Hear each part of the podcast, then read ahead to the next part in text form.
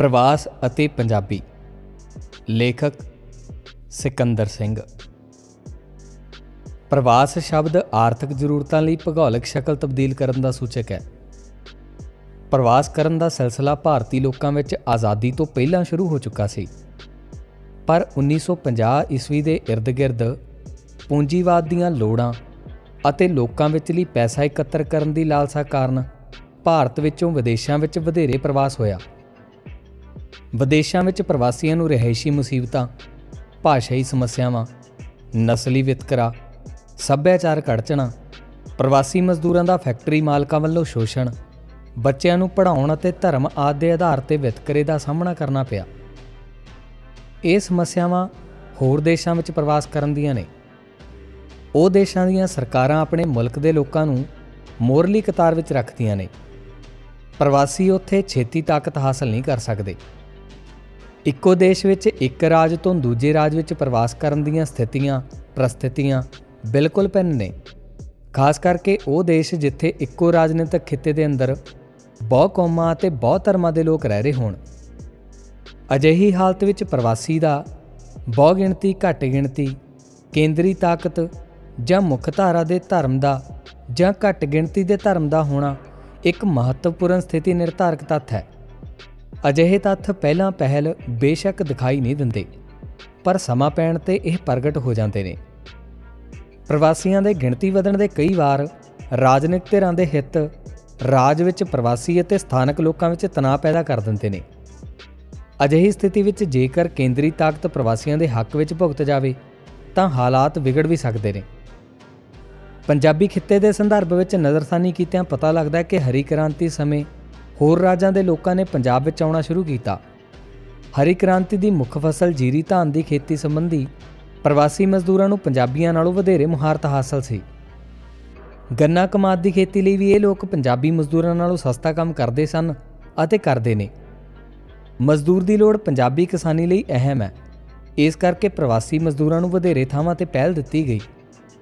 ਇਹ ਲੋਕ ਅਜੋਕੇ ਸਮੇਂ ਵਿੱਚ ਕਿਸਾਨੀ ਜਾਂ ਗੈਰ ਕਿਸਾਨੀ ਕੋਲ ਪੱਕੀ ਨੌਕਰੀ ਭਾਵ ਸਾਲਾਨਾ ਵੀ ਕਰਨ ਲੱਗ ਪਏ ਨੇ।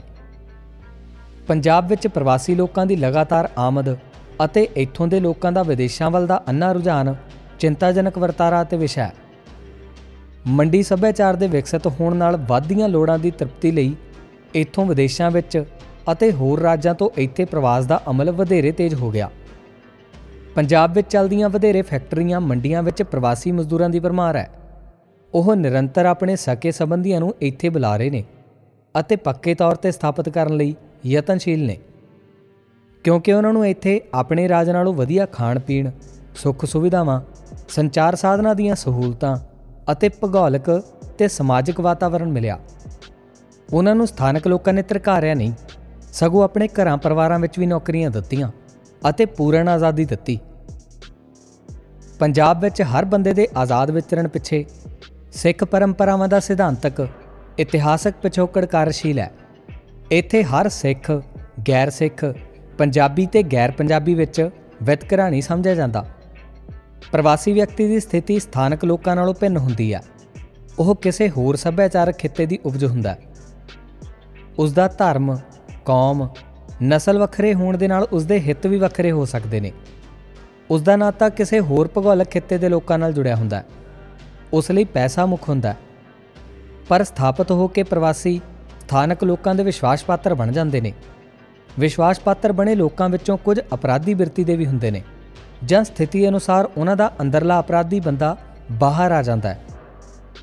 ਅਜੋਕੇ ਹਾਲਾਤ ਵਿੱਚ ਪ੍ਰਵਾਸੀ ਲੋਕਾਂ ਦੀਆਂ ਨਿੱਤ ਉਧਾਲੇ ਲੁੱਟਮਾਰ ਮਾਰਤਾੜ ਆਦ ਖਬਰਾਂ ਸੁਣਨ ਪੜਨ ਨੂੰ ਮਿਲਦੀਆਂ ਨੇ। ਅਜਿਹੀਆਂ ਘਟਨਾਵਾਂ ਡਾਢੇ ਵਿਸ਼ਵਾਸ ਜਿੱਤਣ ਤੋਂ ਬਾਅਦ ਵਾਪਰਦੀਆਂ ਨੇ। ਪ੍ਰਵਾਸੀ ਲੋਕਾਂ ਦੇ ਮੂਲ ਰਾਜ ਨਾਲੋਂ ਪੰਜਾਬ ਦਾ ਵਾਤਾਵਰਣ ਤੁਲਨਾਤਮਕ ਘੱਟ ਅਪਰਾਧੀ ਤੇ ਘੱਟ ਭ੍ਰਿਸ਼ਟ ਹੈ। ਪੰਜਾਬੀ ਲੋਕਾਂ ਦੀ ਮਾਨਸਿਕਤਾ ਦੀ ਇੱਕ ਵਿਸ਼ੇਸ਼ ਸਥਿਤੀ ਹੈ। ਇੱਥੇ ਨੂੰਹ ਧੀ ਪ੍ਰਤੀ ਇੱਜ਼ਤ ਅਹਿਮ ਹੈ। ਬਲਾਤਕਾਰ ਅਤੇ ਉਧਾਲੇ ਵਰਗੇ ਘਟੀਆ ਵਰਤਾਰੇ ਇਹਨਾਂ ਲਈ ਅਸਹਿ ਨੇ। ਪ੍ਰਵਾਸੀ ਵਿਅਕਤੀ ਦੁਆਰਾ ਵਰਤਾਈ ਘਟਨਾ ਨੂੰ ਪੰਜਾਬੀ ਵਧੇਰੇ ਦੁਖਦਾਈ ਮੰਨਦੇ ਨੇ। ਅਜਿਹੇ ਹਾਲਾਤ ਪੰਜਾਬ ਦੇ ਸਮਾਜਿਕ ਵਾਤਾਵਰਣ ਲਈ ਨੁਕਸਾਨਦਾਇਕ ਨੇ।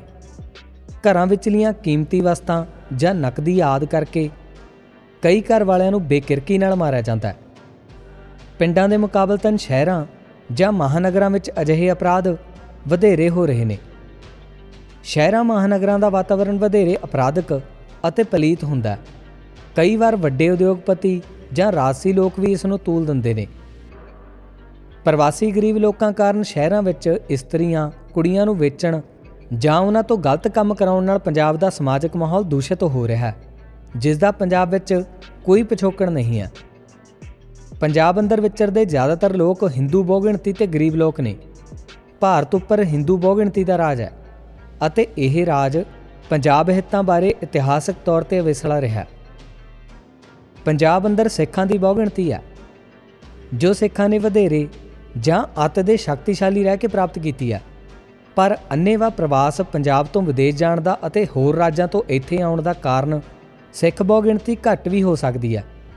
ਇਸ ਕਰਕੇ ਸਿੱਖਾਂ ਨੂੰ ਆਪਣੀ ਪਛਾਣ ਲਈ ਪੰਜਾਬ ਵਿੱਚ ਵੀ ਮੁਸ਼ਕਲ ਆ ਸਕਦੀ ਹੈ, ਕਿਉਂਕਿ ਮੀਡੀਆ ਅਤੇ ਮੁੱਖ ਧਾਰਾ ਦੁਆਰਾ ਪ੍ਰਸਤੁਤ ਮਾਡਲ ਘੋਣ-ਮੋਹਨ ਹੈ? ਅਜਿਹੀ ਸਥਿਤੀ ਟਕਰਾ ਜਾਂ ਵਿਰੋਧ ਦੀਆਂ ਸੰਭਾਵਨਾਵਾਂ ਤੋਂ ਮੁਕਤ ਨਹੀਂ ਹੈ। ਇਤਿਹਾਸਕ ਤੌਰ ਤੇ ਪੰਜਾਬੀ ਕਿਰਦਾਰ ਨੇ ਸਰਦਾਰੀ ਨੂੰ ਆਪਣੀ ਜੀਵਨ ਸ਼ੈਲੀ ਦੇ ਪ੍ਰਮੁੱਖ ਅੰਗ ਵਜੋਂ ਰੱਖਿਆ। ਸਮਾਜਿਕ ਹੈਂਕੜ ਅਤੇ ਸੱਭਿਆਚਾਰਕ ਰਿਸ਼ਤਿਆਂ ਦੀ ਕਦਰ ਇੱਥੋਂ ਦੇ ਬੰਦਿਆਂ ਲਈ ਮੁੱਖ ਨੇ।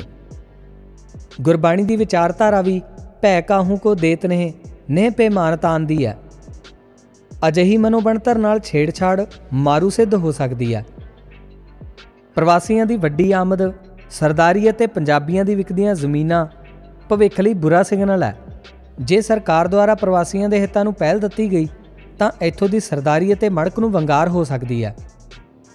ਧਾਰਮਿਕ ਮਸਲੇ ਵੀ ਉਲਝ ਸਕਦੇ ਨੇ। ਪ੍ਰਵਾਸੀਆਂ ਮਰਦ, ਪੰਜਾਬੀ, ਔਰਤ, ਪੰਜਾਬੀ ਮਰਦ ਪ੍ਰਵਾਸੀ ਔਰਤ ਦੇ ਸੰਬੰਧਾਂ ਨਾਲ ਸਮਾਜਿਕ ਰਿਸ਼ਤਿਆਂ ਵਿੱਚ ਤੋੜਫੋੜ ਹੋ ਸਕਦੀ ਹੈ। ਸਮਾਜਿਕ ਰਿਸ਼ਤਿਆਂ ਦੀ ਵਿਚਲੀ ਛੇੜ ਡਰਾਵਣੀ ਸਥਿਤੀ ਨੂੰ ਜਨਮ ਦੇਣ ਵਾਲੀ ਹੁੰਦੀ ਹੈ। ਪ੍ਰਵਾਸੀਆਂ ਵਿੱਚ ਸਥਾਨਕ ਲੋਕਾਂ ਨਾਲੋਂ ਹੀਣੇ ਹੋਣ ਦੀ ਗ੍ਰੰਥੀ ਭਾਰੂ ਹੁੰਦੀ ਹੈ। ਮਨੁੱਖ ਹਰ ਸਮੇਂ ਆਪਣੀ ਹੀਣਤਾ ਦੀ ਥਾਂ ਉੱਚਤਾ ਹਾਸਲ ਕਰਨ ਲਈ ਯਤਨਸ਼ੀਲ ਰਹਿੰਦਾ ਹੈ। ਪ੍ਰਵਾਸੀ ਲੋਕਾਂ ਦੇ ਹੱਥ ਵਿੱਚ ਆਈ ਤਾਕਤ ਕਾਰਨ ਉਹ ਆਪਣੀ ਹੀਣਤਾ ਨੂੰ ਖਾਰਜ ਕਰਨ ਲਈ ਜ਼ਾਲਮਾਨਾ ਵੀ ਹੋ ਸਕਦੇ ਨੇ। ਪੰਜਾਬੀਆਂ ਦੇ ਕੌਮ, ਨਸਲ, ਧਰਮ ਦੇ ਮਸਲੇ ਪ੍ਰਵਾਸੀ ਨਾਲ ਟਕਰਾ ਸਕਦੇ ਨੇ, ਕਿਉਂਕਿ ਬਿਹਾਰ ਜਾਂ ਹੋਰ ਰਾਜਾਂ ਦਾ ਭੂਗੋਲ, ਵਿਹਾਰ, ਧਰਮ ਅਤੇ ਸੱਭਿਆਚਾਰ ਪੰਜਾਬ ਤੋਂ ਭਿੰਨਤਾ ਰੱਖਦੇ ਨੇ। ਪੰਜਾਬੀ ਭਾਸ਼ਾ ਇਸ ਖਿੱਤੇ ਦੇ ਅੱਡਰੀ ਪਛਾਣ ਦਾ ਪ੍ਰਮੁੱਖ ਅੰਗ ਹੈ। ਗੁਰੂਆਂ ਨੇ ਇਸ ਨੂੰ ਆਧਾਰ ਬਖਸ਼ਿਆ ਅਤੇ ਇਸ ਦੀ ਲਿਪੀ ਨੂੰ ਸੁਧਾਰ ਕੇ ਮਹੱਤਤਾ ਦਿੱਤੀ। ਪ੍ਰਵਾਸੀ ਲੋਕਾਂ ਦੁਆਰਾ ਬੋਲੀ ਜਾਂਦੀ ਪੰਜਾਬੀ ਭਾਸ਼ਾ ਵਿਗਾੜ ਵਾਲੀ ਹੈ, ਪਰ ਇਸ ਮਸਲੇ ਲਈ ਗੰਭੀਰਤਾ ਨਾਲ ਵਿਚਾਰ ਨਹੀਂ ਕੀਤਾ ਜਾ ਰਿਹਾ। ਕੇਂਦਰੀ ਰਾਜਨੀਤੀ ਵਿੱਚ ਹਿੰਦੂਤਵ ਦੇ ਮੁੱਦੇ ਨੂੰ ਉਭਾਰਿਆ ਜਾ ਰਿਹਾ ਹੈ। ਫਿਰਕਾ ਪ੍ਰਸਤ ਤਾਕਤਾਂ ਮਾਮੂਲੀ ਜਾਂ ਘਰੇਲੂ ਮਸਲੇ ਨੂੰ ਵੀ ਤੂਲ ਦੇਣ ਦੀ ਕੋਸ਼ਿਸ਼ ਕਰ ਰਹੀਆਂ ਨੇ। ਹਾਲਾਤ ਵਿਗਾੜਨ ਲਈ ਆਮ ਮੁੱਦਿਆਂ ਨੂੰ ਉਛਾਲਿਆ ਜਾ ਰਿਹਾ ਹੈ। ਪ੍ਰਵਾਸੀ ਮਜ਼ਦੂਰਾਂ ਦੀ ਆਬਾਦੀ ਦੇ ਹਿੱਤਾਂ ਨੂੰ ਫਿਰਕਾ ਪ੍ਰਸਤ ਤਾਕਤਾਂ ਆਪਣੇ ਨਾਲ ਜੋੜ ਕੇ ਪੇਸ਼ ਕਰ ਸਕਦੀਆਂ ਨੇ ਅਤੇ ਹਾਲਾਤ ਨੂੰ ਉਲਟੇ ਰੁਖ ਵੀ ਗੇੜ ਸਕਦੀਆਂ ਨੇ। ਹੋਰ ਰਾਜਾਂ ਨਾਲੋਂ ਪੰਜਾਬ ਵਿੱਚ ਜਾਤ-ਪਾਤ ਵਧੇਰੇ ਕਮਜ਼ੋਰ ਹੈ।